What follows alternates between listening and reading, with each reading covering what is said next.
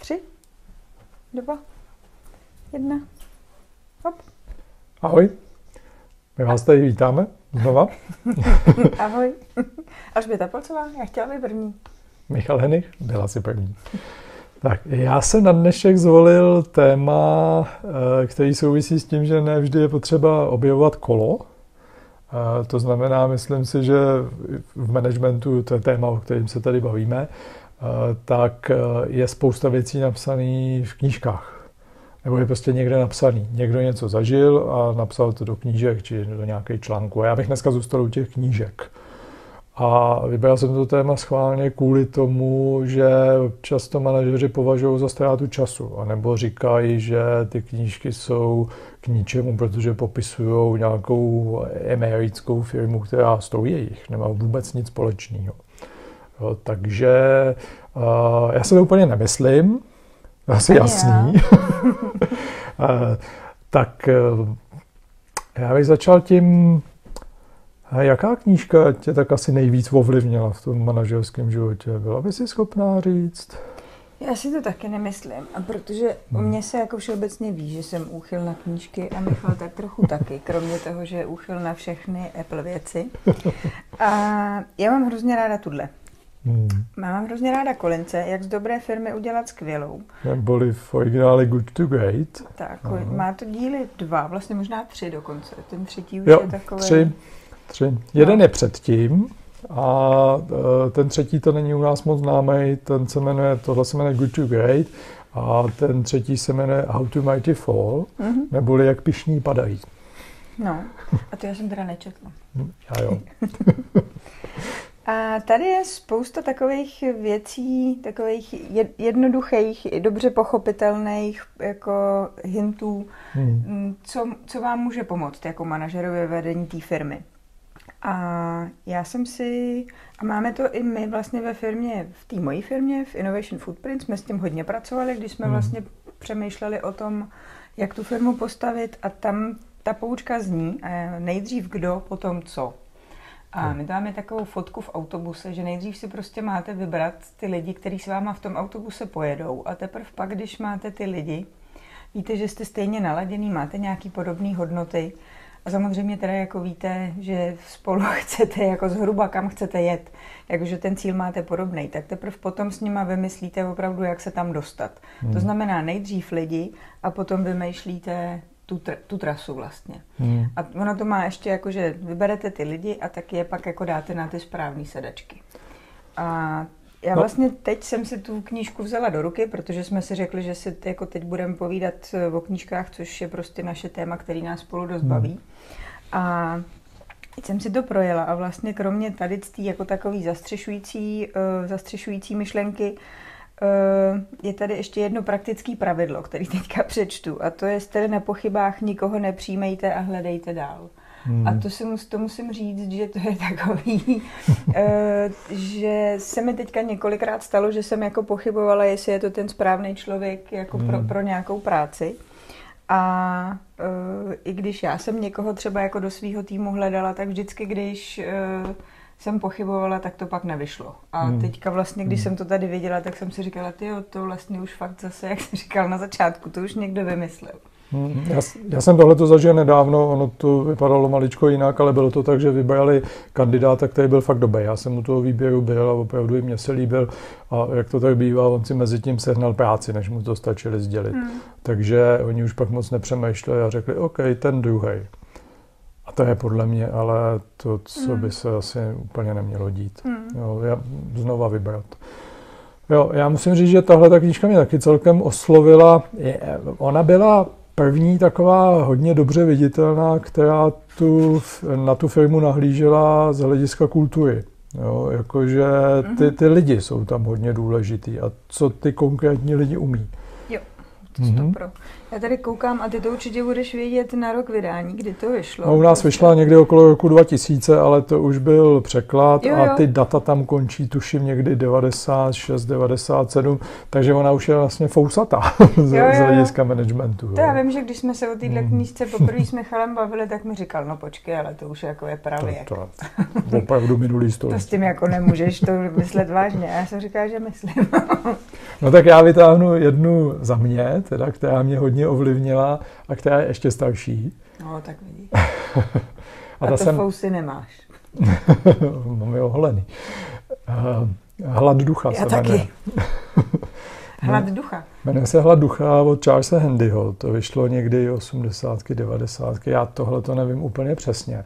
Ale ta knížka je mnohem starší a ta hlavní myšlenka, ona je taková trošku depresivní. Mm-hmm. A ta není moc k sehnání, je tak asi takhle tenká, takže nejlepší je to vzít někam na dovolenou k moři, eh, protože tam je hezky, takže ta deprese, co jde z té knížky, tak to, to, to trošku jako vyrovnává. Ale to, co mě nejvíc zaujalo, to vůbec není depresivní myšlenka. On tam předpovídal tenkrát do budoucnosti, že povedeme něco jako portfoliový životy. Mm-hmm. Jo, že, že, že nebudeme závislí na té jedné firmě, mm-hmm. protože tenkrát se jako opravdu předpokládalo, že když člověk je ve firmě, tak je takzvaně loajální a pracuje tam téměř jak v Japonsku až, až, až do důchodu. Jo. Ale on říkal, takhle to nebude, protože těch příležitostí v tom světě bude výrazně víc než je dneska. A lidi si budou skládat to portfolio toho, co dělají, do, do toho, aby jim to dávalo smysl. A to mě hrozně zaujalo. A já myslím, že už se to stalo. Mm-hmm. A taky si myslím, že hodně firm na to vůbec není připravený. Že, že stále jo. berou ty lidi na ten plný úvazek a předpokládají, že prostě tam budou Eh, od 6 do 3, pokud je to někde na venkově, a od 9 eh, do 6, pokud je to v Praze. No. To je vtipný, že tohle říkáš. Já jsem vůbec nevěděla, že tuhle knížku a tuhle myšlenku zmíníš, ale mně se včera v jedné firmě stalo na nějakém workshopu, kde jsme se bavili o příležitostech a hrozbách pro mm-hmm. velkou korporaci a tam tohle vytáhli. Jo. A to mně přišlo úplně skvělý, mhm. protože jako Myslím, že to je jako velmi aktuální a oni s tím jako budou nějak aktivně pracovat. Mm-hmm. Že prostě opravdu nemůžou počítat s tím, že tam budou mít jako lidi na plný úvazky, ale že to vlastně se teďka lidi fokusují na ty projektové věci a že jo. můžou být prostě opravdu pomoct víc, jako když to vezmu z toho druhého pohledu, pomoct více firmám těm, co jako umějí fakt dobře. No za mě je to skvělé. No přesně tak, to totiž souvisí s motivací, jo? protože eh, pokud eh, přijde do firmy člověk, který ví, že bude dělat na konkrétním projektu, eh, tak ho pravděpodobně pravděpodobně to téma baví a, hmm. a, a to je za mě fajn. Jo. Jo. Není potřeba je motivovat jo, jo. žádným jiným způsobem. A když ještě má vlastně jako kontexty z těch jiných firm a ví o tom hmm. tématu, jako vlastně se posouvá, protože má hmm. i jako pracuje v různých týmech, takže má různé Čas, impulzy. Často u konkurence. Hmm? Ale proč ne? no jasně. No. Uh, dobře, tak oba dva jsme vytáhli velkou minulost když se podíváme do toho současného století, ze kterého už teda uběhla poměrně značná část, tak tam je něco takového. Já teďka se musím přiznat, že přemýšlím, že jestliže tohle je fousatý, tak co je opak fousatýho. Ale to asi opustíme tuhle myšlenku. Fousatý ve smyslu starý, no. To je, jsem to teda myslel, já tak, tak Takže nový... prostě holátko. Jo. Takový děťátko. Takový něco, co, co se v managementu objevilo až po tom roce 2000 nebo klidně 2010. To znamená, není to vyzkoušený těmi léty praxe. Jo. Opravdu jako holátko v tom smyslu nová myšlenka, něco jako no, jo. Něco wow. Hmm. Tak jdi první, ať se taky žmouláš knížku. dobře, dobře. Mm, tady je jedna z nich, ta se jmenuje Pravidlo žádných pravidel, popisuje eh, zejména firmní kulturu v Netflixu. Ale já bych to vzal možná trošku obecně, protože ono těch knížek se eh, vynořilo víc najednou a všechny mají jedno společné. Popisují nějaký uh, vnitřek firm, které jsou úspěšní, tím dnešním pohledem mm. jsou úspěšní, a zároveň ty firmy často vznikly až po přelomu toho století. To znamená, nenesou si tu firmní hmm. kulturu z 50. let minulého století, anebo klidně ještě starší.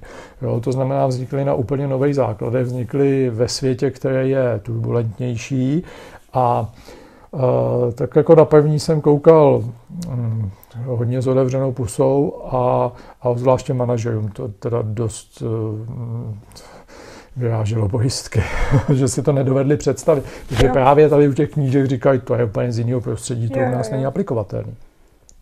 Ale já si myslím, že je.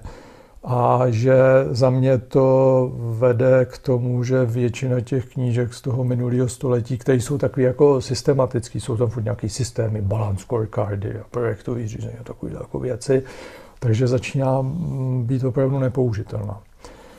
A takže to je jedna z nich, pravidlo žádných pravidel o Netflixu. Ta druhá se jmenuje ještě, ještě lepší e, název práce nemusí být blázinec. Jo, jo, jo, od kluků, co, no. no teď jsem chtěla říct, založili, ale oni nezaložili, hmm. ani vymysleli, taky ne, prostě mají ten Basecamp. Basecamp. Nástroj pro manažery. No, nástroj pro manažery a obě dvě popisují to samé. To znamená, nemusíte uvnitř té firmy dělat těm lidem zdovolení pakárnu, eh, ale nechte to tak trochu na nich. Potřebujete zase ty výsledky, to znamená, vy víte, čeho chcete dosáhnout, ale nechte to na nich a oni už nějak cestu najdou. A tak tohle už bylo v těch knížkách z 80. Jo. Ale, ale tady to celkem dobře popisují, jak to skutečně funguje. Mm-hmm. Jo, já možná, co mě k tomu ještě napadá právě, jako, že jsou to ty rady a pohledy z jejich reálného působení v těch firmách, hmm. jak udělat to správní prostředí, jak být ten manažer, který jako udělá tu službu, hmm. aby jako ostatní v tom mohli jako fungovat tak, jak oni se dohodnou, teda kam jdou. Jo. A tomu samozřejmě přizpůsobují i organizační strukturu a tak, což je taky, a tak tím myslím prostě to, jakým způsobem se v té firmě funguje hmm. a, a dosahuje, dosahuje těch výsledků. Hmm. Uh, a já zkusím nějakou beletej. Máš nějakou beletej, která by tě ovlivnila? Hmm. Která, eh, ze které si můžeme vzít nějaký příklad do managementu. Já teda jednu mám. No. Já jednu mám. Já, když jsem se připravoval eh, v rámci MBA studia na to, že si budeme tam povídat, já jsem tam byl lektor teda, takže eh, o krizovém řízení, tak za mě jedna z nejlepších knížek na krizové řízení se jmenuje Martian od Andyho Yeara. To je knížka, která byla i sfilmovaná. Mm-hmm. Ta zápletka je jednoduchá. Ehm, doletí kosmická loď na Mars, tam se stane spousta různých věcí a zůstane tam jeden člověk. A zásadně není možný ho jednoduše zachránit. Eh, ale on i přesto teda chce přežít a chce se zachránit a ta situace vypadá děsně bezvýchodně.